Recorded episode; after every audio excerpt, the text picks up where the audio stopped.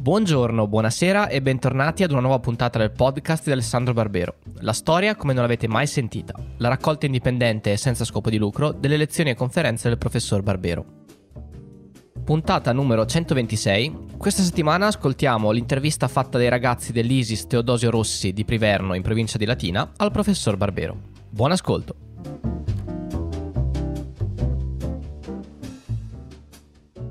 Allora, professore, buon pomeriggio e le diamo il benvenuto a nome di tutto l'ISIS Teodosio Rossi e dei suoi studenti, a nome della dirigente scolastica e siamo onorati eh, di questa giornata che ci ha concesso. è stato veramente gentile anche perché sappiamo eh, tutti gli impegni che ha e ha trovato questo spazio per noi, le siamo veramente onorati, veramente grazie.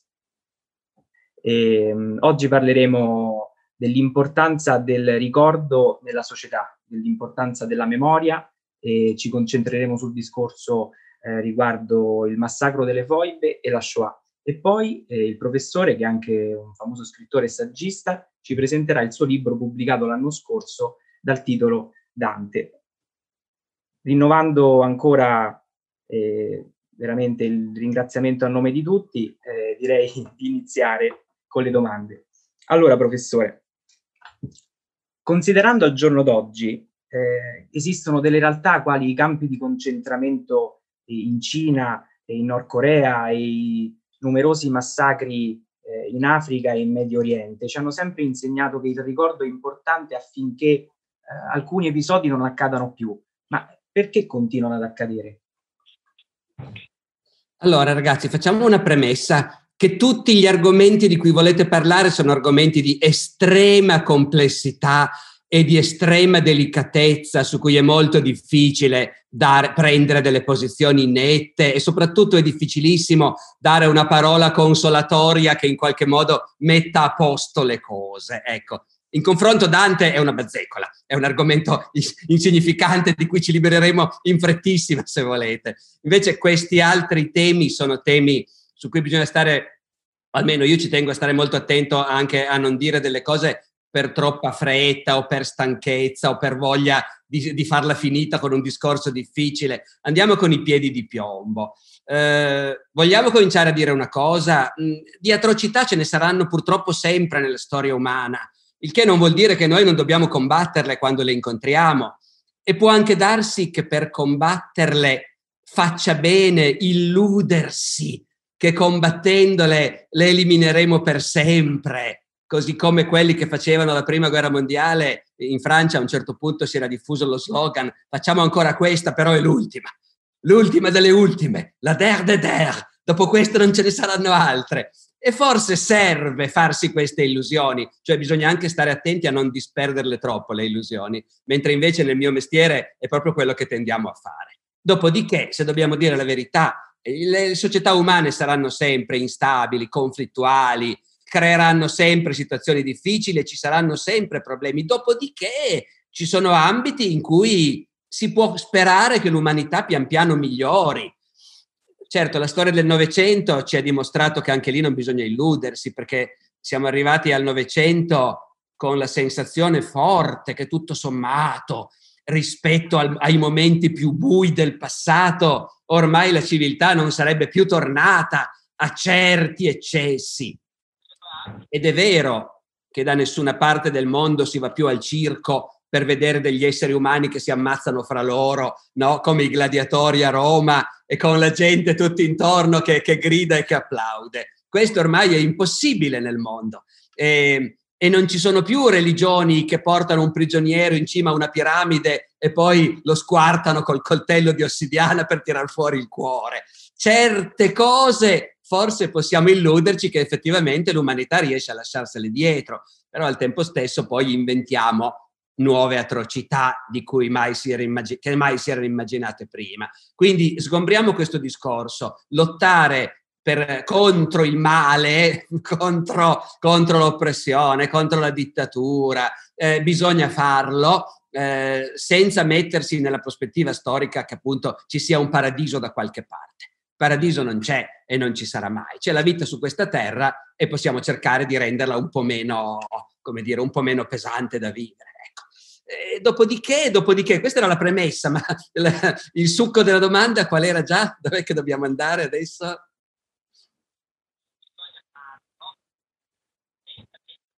Oh mio Dio, ecco, come mai ehm, di, ci hanno sempre insegnato no? che il ricordo è fondamentale per non far sì che accadano più, okay, invece okay, accadono okay. lo stesso. Allora, in realtà uno potrebbe dire, vero è che si impara poco e si dimentica molto e che si inventano nuove atrocità quando si sono superate le vecchie, però forse è anche vero che in certi casi specifici il ricordo può servire. Quello che voglio dire è che eh, i nazisti hanno inventato un'atrocità che non si era mai vista prima, d'accordo? Non hanno inventato i campi di concentramento, li aveva anche Stalin e a dir la verità li avevano già gli inglesi in Sudafrica al tempo della guerra dei Boeri. L'uomo che ha inventato il filo spinato automaticamente ha aperto la strada per inventare anche i campi di concentramento.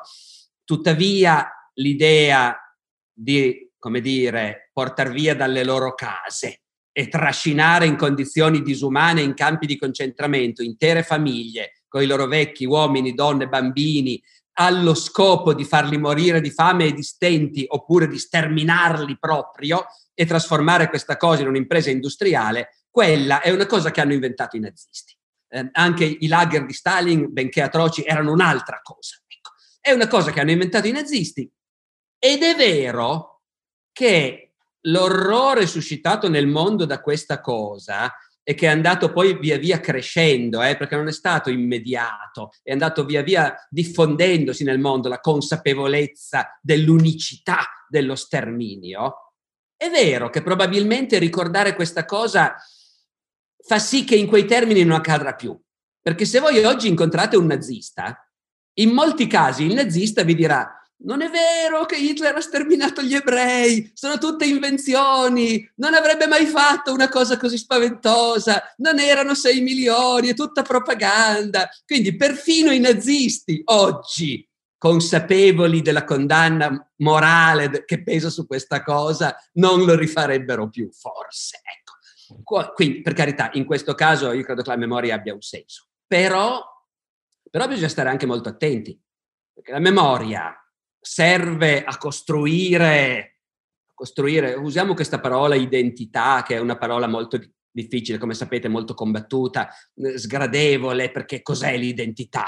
E come si compone? Ed è vera o è frutto di propaganda? Eh, e, e, quante identità possiamo avere contemporaneamente? Tante. E, e le identi- però le identità sono, è la memoria che crea identità, perché nel nostro paese dove la famiglia è così importante, tuttora ci sono buone probabilità, ditemelo voi se mi sbaglio, ma io credo che sia tuttora così, ci sono buone probabilità che un ragazzo in casa abbia sentito dire e il regime non era così male, e ai tempi del duce, e invece i partigiani erano dei furfanti, e, e perché? Perché? Perché 50 anni fa, 80 anni fa il nonno stava da quella parte lì e la memoria della famiglia è quella. E se invece la memoria della famiglia è di lotte operaie, scioperi, eh, scontri sindacali, battaglie per il lavoro e la generazione precedente la resistenza, la, allora eh, uno cresce in un clima completamente diverso. Quello che voglio dire è che siccome la memoria è o individuale o nel nostro paese in particolare familiare, oppure comunque sempre di un gruppo, non è di tutti, non è condivisa la memoria, mai. E quindi c'è da chiedersi se la memoria non sia una cosa funzionale a uno stato un po' primitivo della società umana.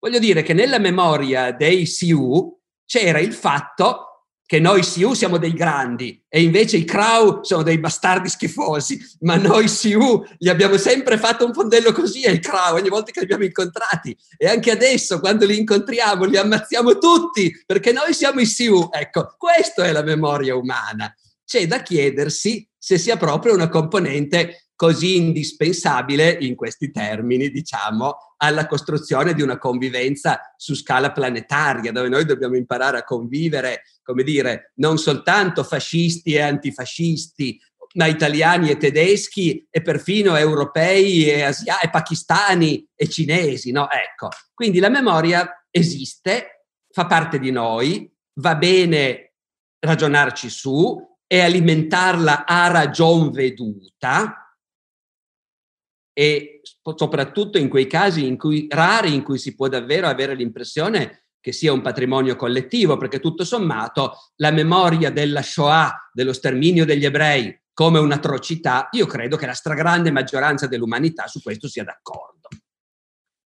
Dopodiché, se uno procede a promuovere la memoria di altre cose più specifiche, più proprie, eh, meno condivise con tanti altri, e mi riferisco anche al giorno del ricordo delle foibe, naturalmente, allora fa la stessa cosa che farebbe chiunque scegliesse una specifica atrocità e decidesse di puntare su quella. Gli abitanti della città di Dresda potrebbero benissimo decidere che ogni giorno celebrano e avrebbero ragione il bombardamento del febbraio 1945 in cui gli americani hanno raso al suolo la città di Dresda e bruciato vive decine di migliaia di persone. Dopodiché magari gli abitanti di Dresda andrebbero davanti al consolato americano ad agitare il pugno e a bruciare bandiere americane. Ha molto senso questo nel mondo di oggi? Secondo me non ne avrebbe moltissimo. Loro hanno tutto il diritto di conservare il ricordo di quella tragedia, ma farne un momento importante della vita collettiva di oggi e del futuro,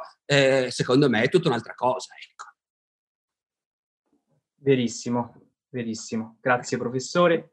Eh, spostandoci invece no, sull'argomento foibe, eh, che a noi è molto caro perché crediamo che eh, ci, sia, ci, siano molti tabù al riguardo, mm. eh, purtroppo, sia vuoi per motivi politici, eh, per incomprensioni storiche. Eh, è molto articolato quell'argomento. Adesso Roberto porrà una domanda riguardo proprio questo argomento, questo episodio storico. Allora, innanzitutto buon pomeriggio professore. E quello che volevamo, che ci chiedevamo nello specifico riguardo le foibe, deriva dal fatto che negli scorsi giorni ci siamo imbattuti sul servizio giornalistico di fanpage del giornalista Saverio Tommasi. Le, innanzitutto volevamo chiederle se le è capitato di vederlo. No, no. Quindi... Quindi facciamo un breve riassunto anche per chi magari ci guarda e non l'ha visto. In sintesi si estrapola la frase di un, uh, di un libro di un autore che è Eric Gobetti, che anche lui è uno storico come lei. Il libro, il libro di Gobetti l'ho letto invece. Eh? Ok.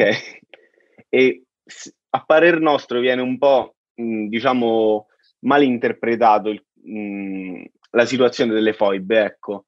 Mm. E, e si fa una sorta di classificazione tra vittime di serie A, morti di serie A e morti di serie B, nel senso che vengono fatti mh, apparire i, i fascisti come colpevoli e quindi meritevoli di morire nelle foibe non parlando del fatto che in realtà oltre ai fascisti sono morti, ancora non sappiamo il numero di, preciso di quanti italiani, indipendentemente dall'ideologia politica. E quindi quello che noi ci chiedevamo, se effettivamente questo servizio potesse considerarsi un servizio di stampo prettamente giornalistico e storico, perché viene fatto un, diciamo una differenziazione, proprio una classificazione di morti di serie A e morti di serie B. Chiaro, chiaro, chiaro. Eh, allora, guardate, anche questa è una questione delicatissima, naturalmente. Eh? E faccio una piccola premessa, siccome appunto mi è, mi è capitato di fare degli accenni a questo problema in altre situazioni, a me è successo che avendo accennato alla mia interpretazione di questo problema, nei giorni successivi ho ricevuto mail molto cortesi, devo dire, e però mail che mi dicevano ma anche lei, professore, è caduto vittima di questa propaganda fascista. Anche lei crede davvero a questa mistificazione delle foibe. Lo stesso giorno un'altra persona mi scriveva, ma come? Anche lei si è permesso di ridimensionare la tragedia delle foibe? Anche lei è caduto in questa propaganda comunista? In altre parole, se uno cerca di dire attenzione ragazzi, la realtà è complessa, ha tanti aspetti, eh, eh ecco, eh, automaticamente su un argomento come questo rischia di essere preso dagli uni e dagli altri come un traditore che sta dalla parte opposta. Faccio questa premessa perché mi è capitato appunto in questi giorni di ricevere queste mail del tutto contraddittorie sullo stesso intervento. Allora, beh, prima di affrontare l'argomento in modo un po' più sistematico, però io a, a Roberto volevo, Roberto, vero? Volevo dire questo. ma a lei non risulta che chi parla delle foibe per condannare le atrocità delle foibe spesso dice e hanno assassinato anche vittime innocenti, anche donne e bambini, eh, civili che non c'entravano nulla. Allora voi capite che in questa logica è perfettamente naturale che uno dica, ah no, invece mi risulta che erano soprattutto fascisti le vittime. C'è poco da fare. Quando si entra in questa prospettiva, allora bisogna accettarla fino in fondo. Se si pensa che uno degli aspetti drammatici vic- di questa vicenda è che sono stati coinvolti civili e vittime innocenti, come si dice comunemente, e allora Roberto bisogna anche accettare che qualcuno dica allora ci saranno anche le vittime non innocenti e quelli che magari se lo meritavano, di, se lo meritavano è sempre difficile dirlo, eh, mi spiego, però capisci. Allora, questa è una prima considerazione che secondo me va fatta, visto che lei ha presentato specificamente questo aspetto della questione. Dopodiché, Dopodiché la questione delle foibe è una questione di colpevoli e innocenti entro certi limiti.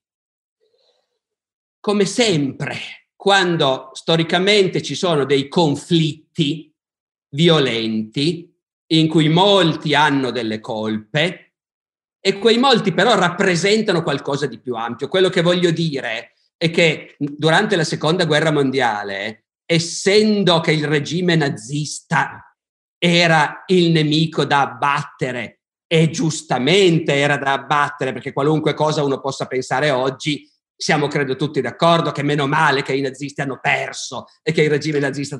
Dopodiché all'epoca uno diceva i tedeschi, non diceva mica i nazisti.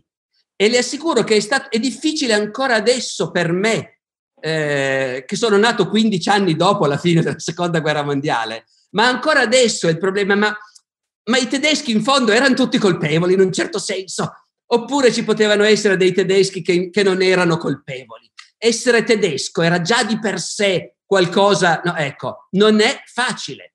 Poi oggi dopo 40 anni che faccio questo mestiere, io mi sento di dire no, presi uno per uno, era pieno di tedeschi che non c'entravano niente, che non avevano colpe e tuttavia c'è poco da fare. Eh, I reduci dai campi di sterminio, quando sentivano parlare tedesco, gli venivano i brividi e non importa che il tedesco fosse anche la lingua di Goethe e di Einstein. Ecco, eh, gli venivano i brividi lo stesso a sentire la lingua tedesca. Quindi queste sono cose complesse su cui è molto difficile districare le responsabilità individuali da quelle collettive. Il concetto stesso di responsabilità collettiva, se volete, da un certo punto di vista è un'assurdità giuridica. E però nella storia da sempre le collettività sono responsabili di quello che fanno i loro capi e i loro eserciti. Però, intendiamoci, fino a un certo punto, perché la realtà è che nella storia non c'è popolo che non abbia commesso delle atrocità occasionalmente. Quelle dei tedeschi sono così grosse che fanno appunto, eh, sembra che lì non ci sia da discutere. Però è chiaro che non ci vuole niente a scrivere un libro nero degli italiani che racconti le atrocità degli italiani in Libia eh, e in Jugoslavia, appunto. Non ci vorrebbe niente scrivere un libro nero degli inglesi, dei francesi, eh, tutta la storia delle colonie, per esempio, no? Ecco. Allora, lì, lì noi ci accorgiamo che la responsabilità collettiva, sì, esiste, nel senso che nessuno deve permettersi di dire ah, noi italiani siamo meglio, noi italiani siamo brava gente, noi italiani queste cose non le abbiamo mai fatte, perché quella è una menzogna, sarebbe una menzogna storica. Al tempo stesso, ragazzi, ognuno di noi che siamo qui ha il diritto di dire io però personalmente scusatemi, ma non sono colpevole. Abbiate pazienza, io non c'ero e non è colpa mia. No, è, è, chiara la differenza fra le due cose. Ecco. Eh, Dopodiché è ovvio che a quel punto uno, se volesse, potrebbe andare a vedere fra gli italiani uccisi nel 43 e nel 45 in Istria. C'erano dei colpevoli e degli innocenti? Ma sì, perché è chiaro che i bambini non avevano colpa di niente e anche tanti civili non ne avevano. Però poi bisogna anche vedere se c'erano anche i colpevoli. Colpevoli di cosa, intendiamoci. Allora a quel punto a quel punto ci rendiamo conto che se succede una cosa del genere, è perché dietro ci sono dei retroscena. Queste cose non succedono senza motivo. E allora uno va a vedere e uno scopre che la situazione sui confini orientali dell'Italia è stata per secoli una situazione di conflitto latente fra nazioni, fra popoli. Qual era la situazione? C'era l'Italia, che per secoli è stata il paese più ricco del mondo, Venezia, che ha costruito un impero coloniale, che ha colonizzato, che ha costruito città italiane in mezzo a un popolo di slavi, perché è chiaro che Trieste, Fiume, e Pola, e Zara, Ragusa erano città italiane, non c'è dubbio, in mezzo a un paese dove popola- il grosso della popolazione invece era slava. Ed è chiaro che per secoli gli italiani sono stati i padroni, i signori, i ricchi e anche quelli civili, colti, che portavano poi i grandi monumenti e i palazzi e le chiese e i libri in mezzo a popoli che neanche sapevano scrivere la loro lingua, d'accordo? Dopodiché in quelle situazioni lì è inevitabile che si crei una concorrenza, viene un momento in cui la popolazione locale comincia a dire ma questo paese è nostro, eh, perché gli italiani sono venuti a costruire le loro città e i loro porti e i loro palazzi a casa nostra? Questo è un fenomeno che ha una, una connotazione storica molto precisa, naturalmente, l'Ottocento. Nell'Ottocento l'idea della nazione riempie le teste di tutti e anche presso popoli che fino a quel momento erano stati, diciamolo pure, più arretrati, che non avevano una letteratura nella loro lingua, non avevano scuole nella loro lingua. Se volevano fare cultura dovevano farla in un'altra lingua gli slavi del sud la dovevano fare in italiano, così come gli slavi della, della, Boemia, della Moravia, del Baltico la dovevano fare in tedesco se volevano fare cultura, naturalmente. Eh, perché lì i tedeschi avevano lo stesso ruolo dominante che avevano gli italiani eh, in Istria e nei Balcani, naturalmente. No? Allora, nell'Ottocento le nazioni si risvegliano, gli slavi del sud diventano popoli, gli sloveni, i croati, i serbi, con una loro identità, una loro lingua scritta, una loro poesia, una loro letteratura e una loro propaganda, naturalmente, eh? perché la nascita delle nazioni ottocentesche vuol dire propaganda. Da noi la propaganda è il risorgimento, i Savoia, eh, l'unificazione, ma anche la Lega Lombarda, la battaglia di Legnano, d'accordo? Ecco. E anche il Rinascimento, Raffaello, Michelangelo. E, e la tendenza degli italiani che vivono a Venezia o a Trieste o a Fiume o a Capodistria e di dire ma questi slavi cosa hanno in confronto? Ma chi sono? Ma non sono niente. Noi gli abbiamo portato la civiltà. Voi capite gli slavi quanto possono essere contenti di sentire che i ricchi padroni italiani per di più gli dicono queste cose. Dopodiché, finché, scusate, sto facendo una lezioncina, eh, ma insomma, vabbè, sono qui, faccio questo di mestiere. Finché c'è l'impero austriaco, bene o male, tiene in equilibrio, perché l'impero austriaco, come dire, lascia un, non molta libertà a nessuno, eh, né gli italiani né gli sloveni o i croati hanno proprio piena libertà di fare quello che vogliono, al tempo stesso ognuno ormai si fa i suoi giornali, le sue scuole, nella sua lingua, i suoi partiti, i suoi gruppi politici, i suoi sindacati, ah, d'accordo? Ecco. E poi arriva il 1918 e l'impero crolla e gli italiani hanno vinto e gli italiani arrivano a Trieste e oltre e nel frattempo, dall'altra parte, però, gli slavi, gli slavi del sud non sono mica stati fermi. Già ben prima che finisse la guerra era già chiaro a tutti che avrebbero fatto la Jugoslavia, si sarebbero fatti il loro Stato. Jugoslavia, sapete, vuol dire gli slavi del sud. Ecco, il loro Stato, tutti gli slavi che prima vivevano nell'impero austriaco, balcanico, nella parte balcanica, più quelli che erano già liberi, i serbi, il Montenegro, si sarebbero fatti il loro Stato ed è chiaro subito che per l'Italia, per il governo italiano, per le ambizioni italiane, la nascita della Jugoslavia è un grosso problema. La Jugoslavia è un nemico. perché gli italiani vorrebbero potersi espandere invece, dominare loro in quei territori, la Dalmazia, e invece si forma la Jugoslavia. Voi ricordate quanti problemi ci sono alla fine della prima guerra mondiale eh, quando c'è fiume e gli italiani la vogliono e gli alleati non gliela vogliono dare perché in realtà la popolazione è in parte croata. E allora, poi si arriva a un confine, l'Italia da una parte e la Jugoslavia dall'altro, e l'Italia si è annessa comunque anche Trieste, Gorizia e l'Istria, oltre a qualche città della Dalmazia, e quindi l'Italia si è annessa un paese dove una parte della popolazione è slava. Peccato che l'Italia diventa rapidamente l'Italia fascista. E quindi quella spinta nazionalista che c'era già anche nell'Italia liberale, eh, sia chiaro, la spinta a dire noi siamo quelli civili e gli slavi sono dei barbari e noi dobbiamo comandare, sotto il fascismo questa cosa diventa gli slavi devono smettere di essere slavi. Gli slavi devono diventare italiani, le loro lingue le proibiamo, non si stampano giornali in sloveno o in croato, non si fa scuola in quelle lingue e chi non è d'accordo, soluzione fascista, manganellate. Manganellate e magari arresto, galera, confino e così via.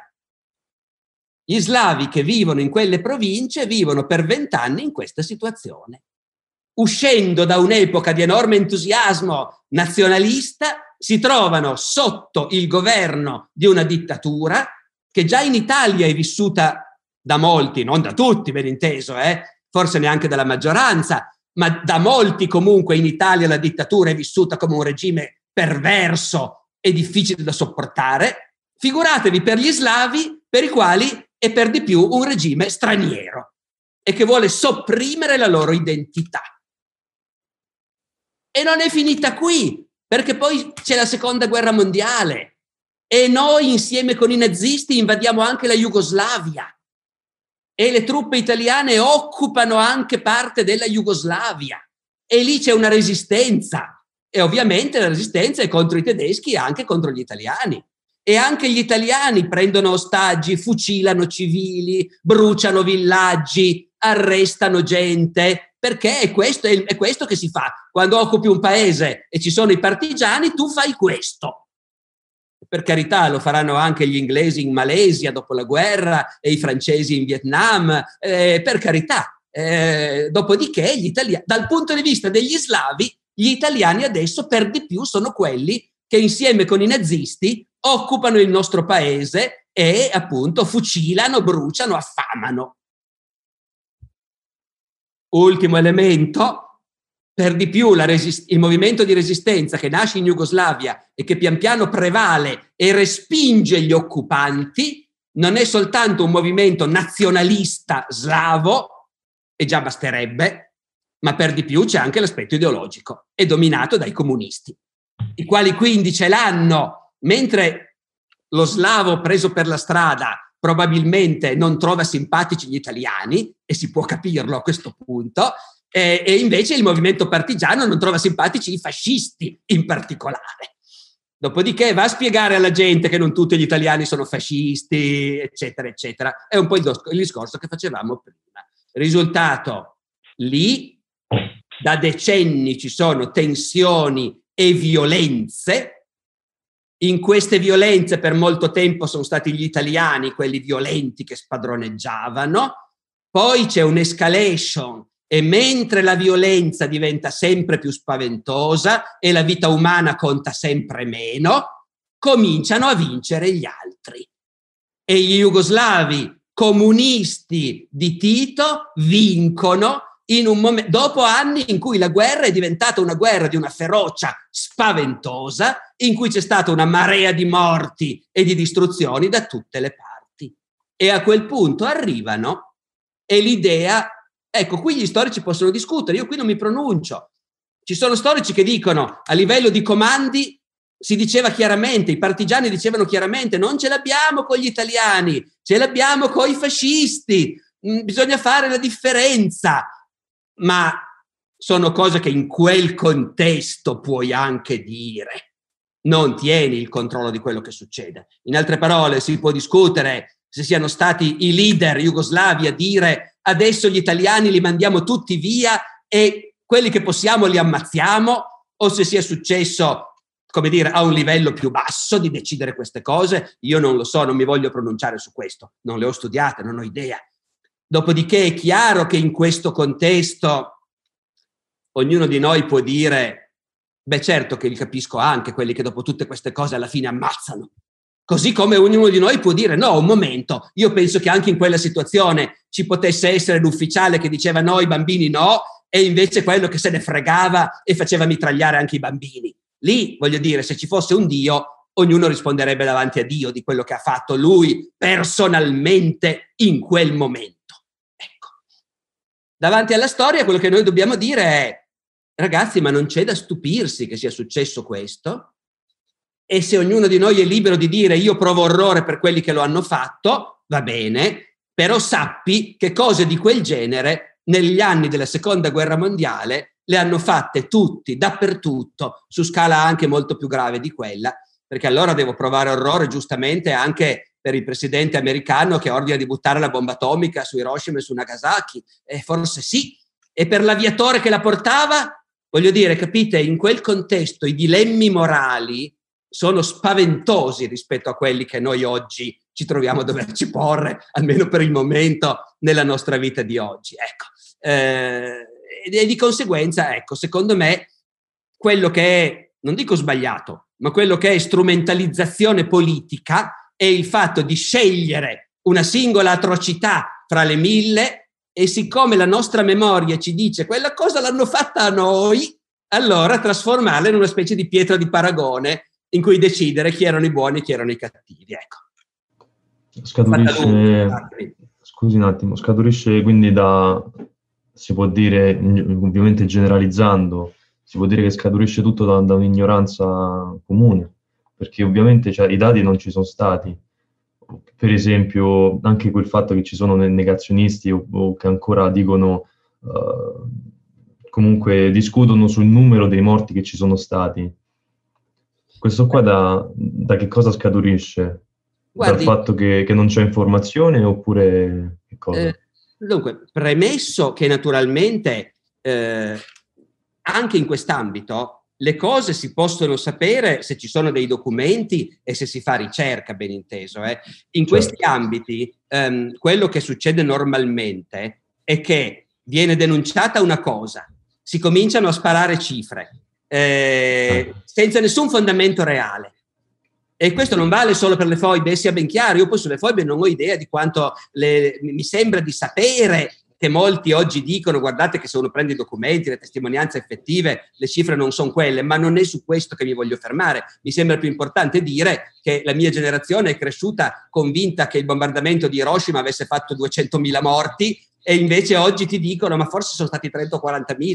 Ecco, perché le cifre vengono sparate con grande facilità e vengono sparate con grande facilità perché l'interesse non è di accertare una verità storica, ma di impressionare con una vicenda clamorosa che può portare acqua al tuo mulino, evidentemente. Ne consegue che dire che nelle foibe sono state uccise migliaia oppure centinaia di persone è molto importante per lo storico, il cui interesse è la verità, cioè sapere cosa è successo davvero. Dopodiché non c'è dubbio che chi decide che le foibe vogliono dire che gli italiani, come dire, hanno ragione di chiedere un, un risarcimento agli slavi e che agli italiani è stato fatto qualcosa di atroce, e beh, chi pensa questo naturalmente avrà interesse a sperare che le cifre siano grandi. Più grandi sono, meglio certo. è e d'altra parte ci può essere chi è interessato a strumentalizzare anche dall'altra parte, sia chiaro.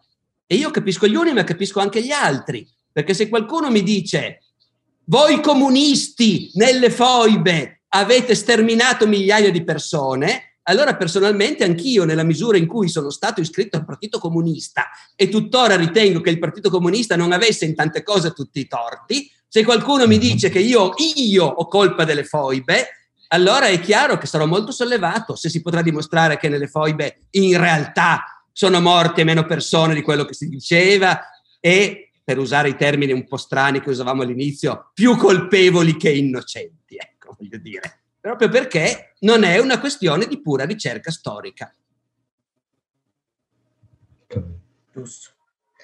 Quindi, professore, alla fine dei conti possiamo dire un po' che il massacro delle foibe è stato dovuto, diciamo, a una sorta di, eh, di ritorsione da parte dei partigiani comunisti di Tito eh, per, diciamo, punire quelli che sono stati un po' i torti del fascismo durante l'occupazione delle terre, oppure fu una pulizia etnica o entrambe le cose?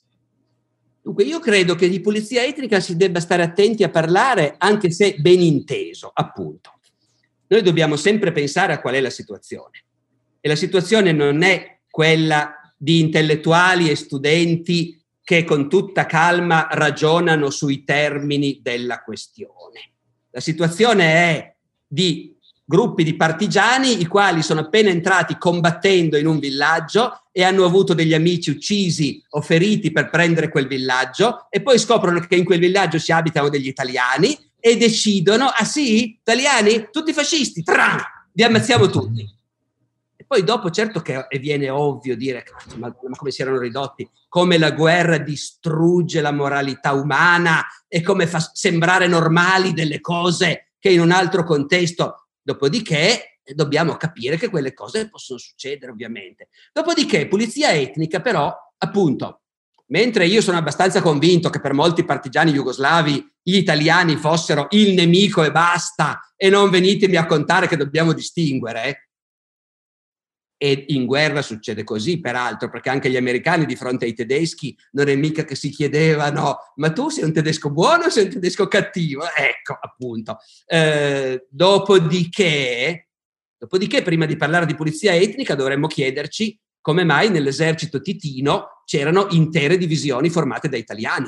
Perché ci sono, mo, tra i soldati italiani che occupavano i Balcani, quando l'Italia è crollata, moltissimi soldati e ufficiali di quelle divisioni italiane eh, hanno deciso di mettersi con i partigiani. È una divisione italiana, Garibaldi, e credo sia entrata a Trieste con i titini. Allora, prima di parlare di pulizia etnica, appunto, bisogna stare un po' attenti. Può essere stata pulizia etnica nel senso che in singoli casi per tanti partigiani il discorso sarà stato gli italiani sono tutti nemici.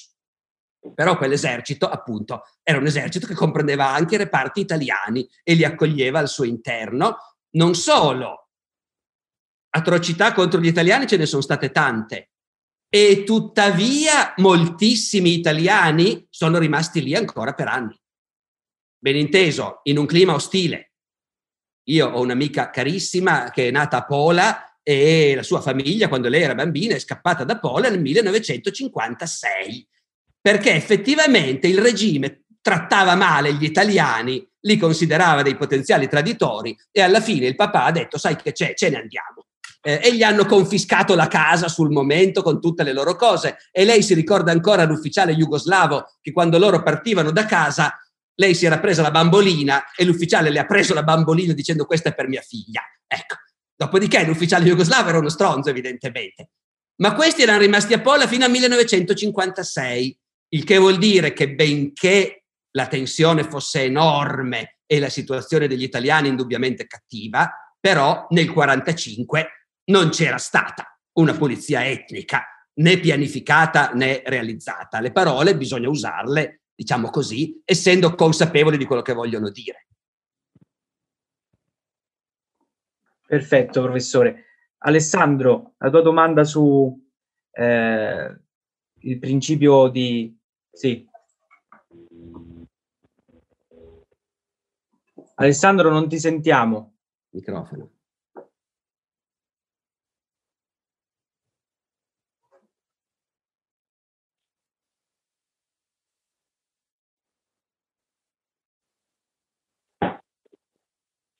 Ci sono dei problemi tecnici, scusi un attimo. Adesso la sentiamo però. No, quello ero io, quindi... Eh, eh,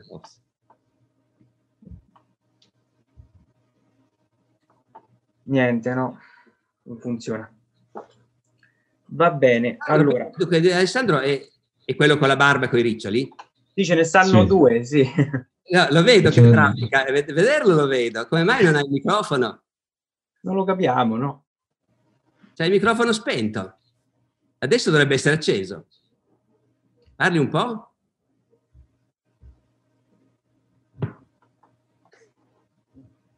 Eh, vabbè. Il bello della diretta, professore. Ebbene, allora andiamo avanti e attendiamo che ritorni perché eh, sì, è uscito. Magari rientrando riesce a, mm-hmm. a parlare. a fare la sua domanda. Sì. Bene. Allora, eh, intanto magari proseguiamo. Intanto che eh, aspettiamo, anzi, ehm, le chiedo se e perché ehm, molte persone ancora oggi eh, giustificano o negano del tutto eh, avvenimenti quali la Shoah e il massacro delle foibe. Ma ragazzi, io credo che a questo punto avete, abbiamo tutti gli elementi per, eh, so, sì. per dircelo insieme, no? qual è la risposta a questa domanda. E cioè, si tratta, si tratta, di cose infamanti, d'accordo? Si tratta di mm. cose infamanti che possono essere rinfacciate a qualcuno.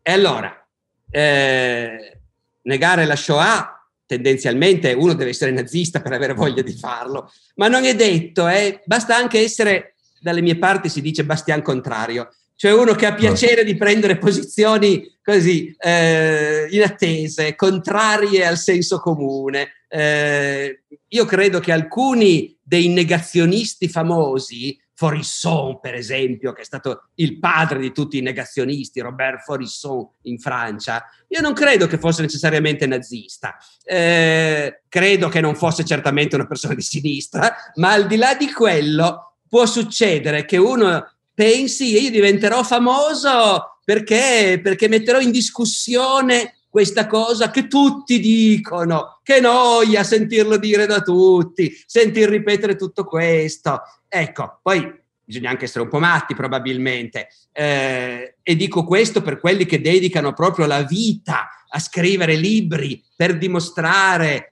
che fatti tutti i calcoli, l'acido cianidrico si disperde a una certa velocità nell'aria e quindi in base alle dimensioni delle camere a gas di Auschwitz non era possibile. Eh, eh, questi, tutti questi discorsi demenziali che formano però la sostanza apparentemente scientifica del negazionismo. Dopodiché il negazionismo spicciolo è semplicemente quello di chi in realtà per i nazisti ha una certa simpatia eh, e, e siccome capisce che non si può passarla liscia con una cosa come, come la Shoah, eh, sceglie di dire, ah vabbè, non è vero, è stata esagerata. Poi, poi per carità, eh, ci possono essere tante motivazioni, eh? Lo Stato, adesso stiamo addentrando in discorsi difficili, però lo Stato di Israele è criticabile, criticabilissimo. Dentro Israele è pieno di intellettuali di sinistra che criticano la politica di Israele e dopodiché può anche succedere che chi ce l'ha con Israele eh, decida che, come dire, smentire la Shoah in realtà è un modo per indebolire Israele. È un ragionamento ovviamente perverso, eh, abbastanza insensato, ma si può anche capire. Io credo che quando nel mondo musulmano eh, ci sono delle uscite in cui si, prova, si dice che la Shoah è tutta un'invenzione degli ebrei, Ecco, e da cosa nasce? Nasce dal conflitto profondo che gran parte del mondo arabo continua ad avere con lo Stato di Israele e dalla volontà di dir male dello Stato di Israele. Quindi di nuovo in tutto questo la, la vera memoria e la vera conoscenza storica non c'entrano niente, c'entra la polemica del momento. È tornato Alessandro. Alessandro, prova a parlare adesso. Niente. No, niente da fare. Naggia, perché lui la stima molto, è un suo grande fan come tutti qua dentro e come chi anche ci sta guardando, è veramente un peccato. Come può essere? Vabbè, eh, Zoom ha delle stranezze qua e là, sì, là un po' sì. i pulsantini nascosti che se non li hai schiacciati non funziona niente, però io non ne so abbastanza per poter dare dei consigli, mi spiace neanche io in realtà, però va bene, dai. Ale, ecco, riprova un po'. niente, ho, per, ho percepito un so. Va bene. Eh, ditegli che mandi un sms a uno di voi con la domanda. Giusto. Ale, mandaci un sms a me privatamente o da qualche altra parte. Elena, fai tu la domanda intanto? Sì. Professore, innanzitutto buonasera. Eh, volevo chiederle se è possibile di approfondire la condizione delle donne lager la totale privazione della loro femminilità, il disagio durante le mestruazioni e il duro lavoro a cui le donne erano sottoposte, come venivano affrontati? Ma eh, sa, eh, in realtà Elena ha già detto un po' tutto lei. Eh, premesso che io non sono affatto un conoscitore profondo di questa questione, eh, eh il problema è per l'appunto che il corpo femminile ha alcuni bisogni e alcune caratteristiche che lo rendono diverso dal corpo maschile e che quindi aggiungono ulteriore, ulteriore disagio e ulteriore sofferenza in condizioni di deprivazione. Eh, certo, è così. Mm, non mi sento di aggiungere molto, ecco, in realtà, perché poi alla fine effettivamente, come dire, lo scopo dei lager nazisti era di far stare tutti quanti il peggio possibile. E sarebbe ovviamente assurdo sviluppare questo discorso nel senso di dire, beh, ma in fondo gli uomini stavano un po' meno peggio delle donne, perché appunto arriveremmo da, partendo da un dato verissimo, cioè che le donne avevano per di più un disagio ulteriore. Ecco, poi devo dire anche questo, eh, però, che io credo che la tragedia della vita in lager fosse in realtà eh, la spersonalizzazione e la deprivazione totale era la perdita di identità voluta che i nazisti cerchia- cercavano di imporre, sostituendo il tuo nome con un numero, costringendoti a vestirti in pigiama e zoccoli e così via. E questo lo sentivano tutti. Dopodiché la vita in lager, da quello che si legge nelle testimonianze di chi c'era, era in gran parte sospensione della vita, era una non vita. Eh, premesso che quelli che hanno potuto sopravvivere e raccontarlo non hanno sperimentato il peggio, perché nessuno di quelli che l'hanno raccontato ovviamente può dire cosa voleva dire essere spinti nelle camere a gas alla fine, o semplicemente morire di tifo o di dissenteria eh, sull'immobile sul tuo pagliericcio. Eh, lo vedevano succedere agli altri. Ecco. Ma detto questo, quello che volevo arrivare a dire è che secondo me, no secondo me, da quello che si legge, che loro hanno raccontato, quello che provavi alla fine era un totale svuotamento. Tu smettevi di avere funzio- le funzioni, qualunque funzione. Eh, l'unica cosa che il tuo corpo ti diceva era dammi da mangiare, dammi da mangiare, dammi da mangiare. Non ti diceva nient'altro. Eh, le donne smettevano di avere le mestruazioni, per l'appunto. Detto così, ovviamente ci dà la sensazione profonda di quanto il loro corpo stesse male. Eh, io azzardo di dire che forse non era la loro preoccupazione principale a quel punto, il fatto di non avere più le mestruazioni. Tutto sommato, ecco, non lo so, eh, non so se ho detto una sciocchezza, però quando erano tutti lì che rischiavano, che stavano morendo di fame letteralmente e di fatica. Eh, ecco, non so, come vede, non, più di questo non saprei aggiungere su questo tema. Grazie mille. Io avrei anche un'altra domanda. È possibile quantificare i bambini nati nei lager nazisti? Qualcuno di essi è sopravvissuto? Eh, questa è una bella domanda, ma non ne so niente purtroppo. Eh, lei se fa questa domanda è perché ha letto qualcosa in proposito, però forse. Quindi verrebbe voglia di rivolgerla a lei la domanda. Sì, ho letto, diciamo, riguardo ai bambini nati soprattutto dagli stupri degli uomini, diciamo, ariani, definiti ariani appunto nei confronti delle donne ebree, oppure le donne che magari entravano nei campi di sterminio già incinte e poi magari venivano sottoposte a degli esperimenti, soprattutto se incinte di gemelli, quindi magari per, la prosecuzione della razza ariana. Ecco sì, allora, il caso, il caso degli, de, de, dei gemelli, degli esperimenti alla Mengele, ovviamente è un caso più specifico e per fortuna anche relativamente limitato. Eh, diciamo una cosa, eh, ragazzi, però, i campi non erano tutti campi di sterminio, perché i campi di sterminio erano previsti perché la gente che arrivava lì fosse morta entro il giorno dopo. Campi di sterminio erano i posti come Treblinka, dove la gente scendeva dai, dai treni e veniva immediatamente mandata alle camere a gas. Già Auschwitz era un'altra cosa, perché aveva una parte di sterminio e una parte dove invece la gente veniva tenuta in vita per lavorare. Nei campi di sterminio propriamente detti di bambini, escludo che ce ne e perfino di stupri non credo che ce ne fossero, perché appunto lì la gente veniva fatta fuori in poche ore. I campi Beh, Auschwitz è ovviamente anche un campo di sterminio, non voglio sottilizzare, eh? però tutti quelli che sono sopravvissuti è perché si sono trovati in campi dove lo scopo era sì alla lunga di farli morire tutti, ma di farli morire tutti con calma, alla lunga, di stenti e di fame, però sfruttandoli e facendoli lavorare. In questi campi non c'erano solo ebrei ed ebrei, naturalmente, eh? in questi campi capitava gente di tutti i tipi C'erano i prigionieri di guerra sovietici, per esempio, eh, e prigionieri di guerra anche di altri paesi. Poteva capitare che finissero lì soldati fatti prigionieri, francesi o inglesi, fatti prigionieri, che normalmente venivano tenuti dai tedeschi in un altro tipo di campi, campi di prigionia per bene, diciamo così, civili, ma poteva capitare che per qualche motivo una rivolta o così via finissero lì. Ci finivano i tedeschi, gli antinazisti tedeschi, e anche i criminali comuni, le prostitute, gli omosessuali, eh, i rom, ogni sorta, d'accordo? Quindi c'era di tutto in questi campi. E quando un campo era un campo dove enormi quantità di uomini e nel campo accanto di donne vivevano per mesi e mesi, se non per anni, lavorando in condizioni drammatiche, però tenuti in vita comunque, e lavorando, lavorando in fabbrica. Eh, allora, allora io non mi stupisco per niente che potessero anche esserci stupri e forse anche relazioni in realtà.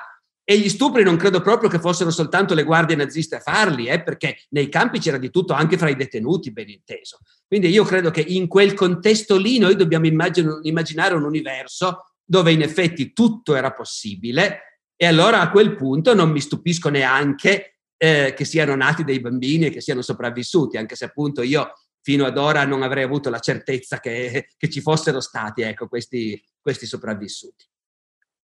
La ringrazio. Alessandro, hai mandato il messaggio?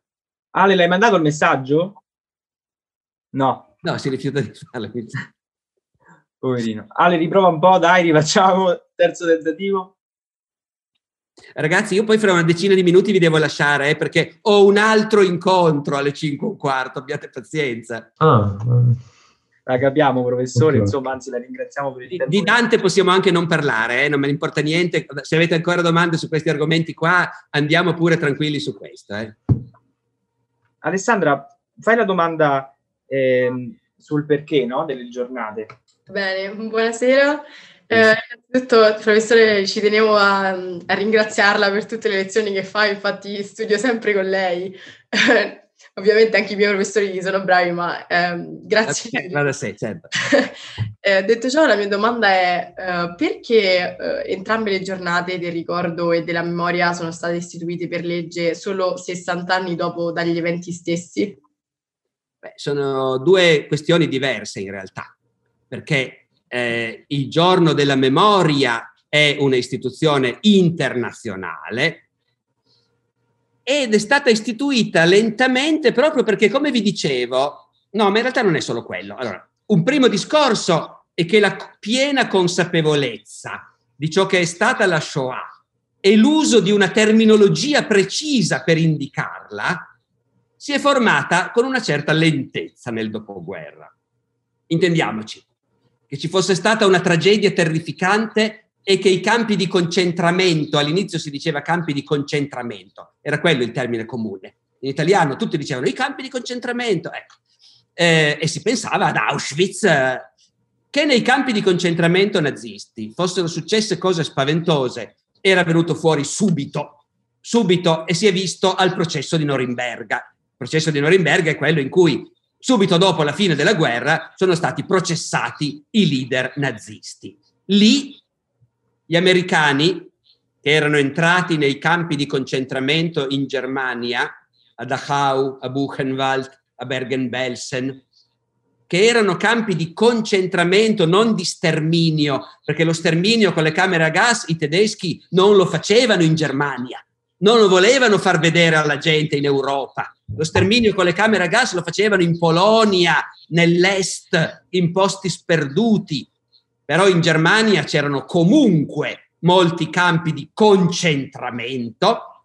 Hitler li aveva inventati appena andato al potere per sbatterci comunisti, socialisti e così via. Ecco, quei campi di concentramento negli ultimi mesi della guerra erano anche luoghi dove venivano ammassati ebrei che non si riusciva più a portare a est, erano luoghi dove la gente moriva di fame o di tifo in massa. E quando sono arrivati gli americani hanno trovato cumuli di cadaveri e cu- migliaia di persone nude ridotte a scheletri, li hanno filmati, questi filmati hanno fatto il giro del mondo, hanno spaventato il mondo e sono stati mostrati al processo di Norimberga. Ma notate, quello non era ancora lo sterminio come poi abbiamo imparato a conoscerlo noi, no? i treni che scaricano le persone e le spingono dentro le camere a gas. Era un'atrocità innominabile, ma non era ancora la piena consapevolezza del progetto di sterminio. E per tutti, io direi, quando ero bambino io ancora, l'idea era quella, certo, lo sterminio degli ebrei, i mucchi di cadaveri scoperti dagli americani, queste foto spaventose, questi filmati spaventosi, ma non è che se ne parlasse molto. E non si usavano né il termine Shoah né il termine Olocausto.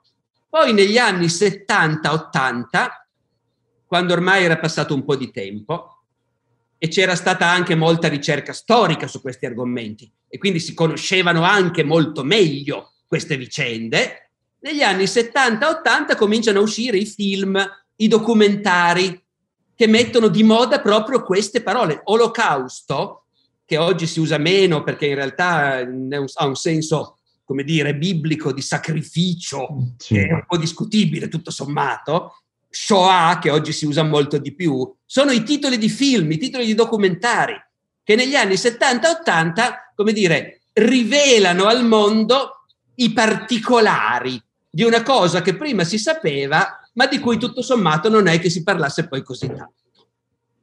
A partire da quel momento, invece, cresce la sensazione di una colpa collettiva, che in fondo è di tutta l'umanità per aver permesso che accadesse quella cosa.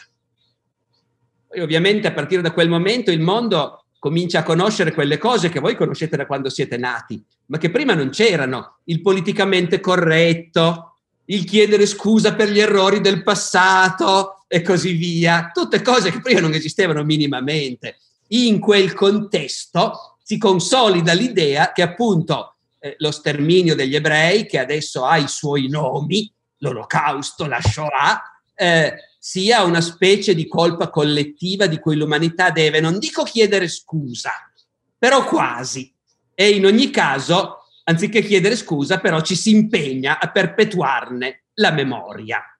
È una classe politica cui non frega niente di niente, né dal punto di vista etico-morale né dal punto di vista della storia, ma che è pronta a cogliere le occasioni per fare bella figura, a un certo punto nel mondo della politica internazionale si afferma questa idea, facciamo un bel giorno del ricordo perché dobbiamo insegnare ai giovani queste cose che altrimenti i giovani non le sapranno. Ecco, è quella la mentalità. Quanto sia condivisibile si può discutere tutto sommato, ecco, ma il tipo di approccio è quello. E questo spiega il giorno della memoria. Il giorno del ricordo, francamente, è una piccolezza, una miseria italiana. Non perché la tragedia degli italiani cacciati dall'Istria, dalla Dalmazia, non sia una tragedia nazionale. Non perché i morti delle foibe non abbiano subito una violenza spaventosa, ma perché di italiani che hanno subito violenze spaventose ce ne sono tanti in quegli anni della seconda guerra mondiale eh, e di atrocità ne sono state fatte da tutte le parti contro gli italiani e dagli italiani contro altri e, e invece scegliere un singolo episodio, ben inteso, atroce, scegliere un singolo episodio e dire il paese di questo si deve ricordare ed è quasi così importante per noi italiani quanto è per il mondo lo sterminio degli ebrei.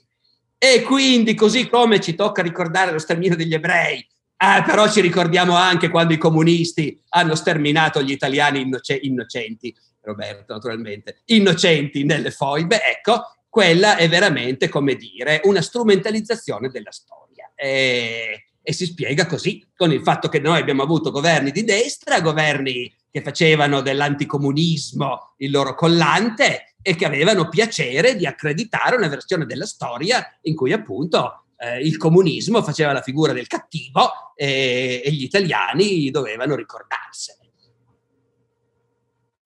Capito. Ma a tal proposito, uh, mi dispiace che abbiamo pochissimo tempo, io pensavo eh, avessimo di più, però le volevo fare questa domanda. Sì. Eh, abbiamo detto fino adesso, fino ad ora, che appunto il fatto del, del mi conviene dire questo anziché quello per guadagnarci qualcosa può essere che comunque dipenda da un, un fattore di ignoranza, nel, nel, senso del non conoscere realmente qual è stata la verità, no?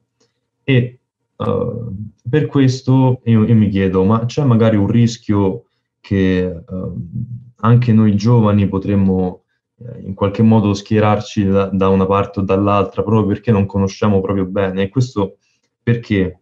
Perché il programma scolastico della storia, in realtà, cioè, lei, lei, sa bene, credo, è molto, come si dice, molto compatto, è molto generalizzato, non parla molto specific- specificatamente. Infatti mi chiedo, lei che cosa ne pensa innanzitutto del programma scolastico di storia e se in qualche modo si potrebbe uh, cambiare, anche perché noi sappiamo che la storia prosegue. Eh, quindi non so.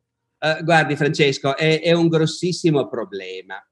Eh, e devo dire che va anche al di là del, del rischio appunto che, che, i giovani, e mica solo i giovani... Sì, vabbè, uh, questo è uno dei tanti, eh, ovviamente. Sì, no, sì, sì, allora, l'insegnamento della storia a scuola è un grossissimo problema proprio per il fatto che la storia è enorme, eh, non solo è enorme ma sta continuando per l'appunto oltretutto, per cui vedrete che la prossima edizione del vostro manuale avrà un capitolo finale sull'epidemia di coronavirus, come se fosse necessario, ma ci sarà di sicuro nei prossimi manuali. Ecco. Eh, e non si riesce a star dietro a tutto. Eh, e, quindi si insegna la storia, lei cercava la parola prima, diceva è compatto, certo, eh, va per, per, per, schemi molto generali, non c'è mai tempo di andare nel dettaglio, di andare a vedere la dimensione vera, vissuta, umana delle cose, perché c'è troppa roba da insegnare. Io onestamente non so come si faccia, non ce l'ho la risposta, perché, come dire, per tanto tempo si è discusso, eh, forse la risposta è rinunciare del tutto a insegnare tutta la storia e andare per approfondimenti. Eh, come si mangiava nel Medioevo, come vivevano i nostri nonni contadini, eh, interrogate la mamma su cosa voleva dire essere una ragazza negli anni 70, ecco, mi spiego, ecco. Io, no, e non hanno portato a molti risultati neanche quelle cose. Quindi io ho paura che il problema dell'insegnamento della storia a scuola non si risolva attraverso i manuali. Non riesco a immaginare un manuale che vada al di là di questo problema. L'insegnamento della storia a scuola riesce a essere efficace quando c'è un insegnante che riesce a far capire che roba è davvero la storia.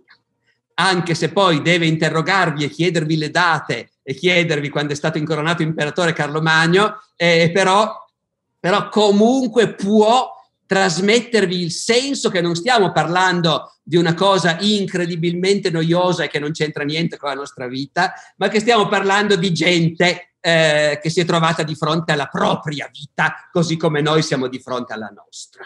Se uno ha un insegnante di questo tipo, uscirà dalla scuola avendo capito che la storia può essere una cosa interessante. Eh, dopodiché non si ricorderà nessuna delle date che ha imparato e così via. Beh, certo. però, però anche lì aver dimenticato una cosa è molto diverso da non averla mai saputa. Eh, è molto meglio che non averla mai saputa. Eh, più di questo non so dire. Quanto ai temi veramente delicati, su cui bisogna stare attenti per evitare che la gente, lei dice i giovani, ma diciamo pure la gente in genere, vabbè, la scuola Sì, ha davanti i giovani. E come faccio per evitare che i miei giovani cadano nelle strumentalizzazioni? Io non credo che la risposta sia nel dire gli insegnanti a scuola devono insegnare cosa sono state le foibe, supponiamo.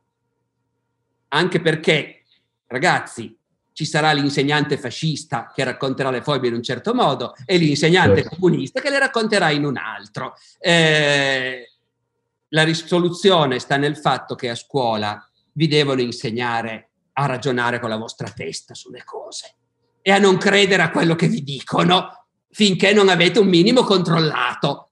Come funziona questa cosa? Tu dici che è così, c'è qualcuno che dice una cosa diversa e tu che dici che è così, come fai a saperlo? E, e che interesse hai a dirmelo? Questa roba si chiama spirito critico. La scuola, se riesce a insegnare quello, ha fatto tutto. Poi uno va avanti da solo. Uno a quel punto può leggere una voce di Wikipedia e capire se quella voce è davvero neutrale o se invece non tira l'acqua da una parte o dall'altra per favorire una causa. Può leggere un libro o un articolo e capire se si può fidarsi abbastanza, oppure meglio ancora, capire da che punto di vista sta chi ha scritto quell'articolo e quindi fargli la tara semplicemente. Questo secondo me dobbiamo cercare di insegnare a scuola come all'università e se si insegna quello il resto poi viene da solo alla fine. Capito. A fortuna abbiamo gente come lei, allora, almeno... Eh, vabbè, vabbè, dai, basta. quello che- Sentite, se c'è 5 minuti se volete ancora, se proprio c'è qualcosa che vi scappa, che vi Sì, dispiace. un- un'ultima domandina ce l'abbiamo. Noi, professore, più che altro vorremmo ringraziarla di nuovo e magari ecco, avremo l'occasione di rincontrarci per chiederci anche quale sarà l'impatto che questa pandemia avrà sulla nostra società o che già ha avuto e quali ne saranno le cause, ecco. Però non vogliamo disturbarla troppo e ci ha fatto molto piacere questo bellissimo incontro. Grazie mille delle sue perle, noi continueremo a seguirlo sui suoi canali e su- grazie alle sue lezioni. Quindi grazie mille ancora. Grazie a voi, grazie a voi. Allora, effettivamente vi lascio così sto zitto 5 minuti in attesa del prossimo. no. del prossimo Mi dispiace, professore, non aver potuto parlare del suo libro Dante. Non importa niente a nessuno, non se ne preoccupi, non se ne occupi, non, non importa, non importa. Grazie. Avremo sicuramente altre occasioni per poterne parlare, davvero. Ok, va bene. Grazie mille ancora. Ringraziamo ancora. Grazie a tutti. Grazie per aver ascoltato anche questa puntata e grazie ai ragazzi dell'Isis Teodose Rossi che ci hanno regalato questa bella intervista. Vi sarete accorti che da un paio di settimane le puntate hanno eh, dei numeri univoci. Ogni episodio è numerato. Ebbene, dovete, devo ringraziare un utente di Reddit che mi ha messo la pulce nell'orecchio. E sinceramente non so come non mi possa essere venuta prima questa idea.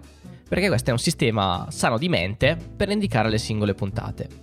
I numeri sono univoci, quindi anche nelle settimane di Barbero di Serva potrete riconoscere facilmente il fatto che un episodio non è un inedito, ma è un episodio dal passato.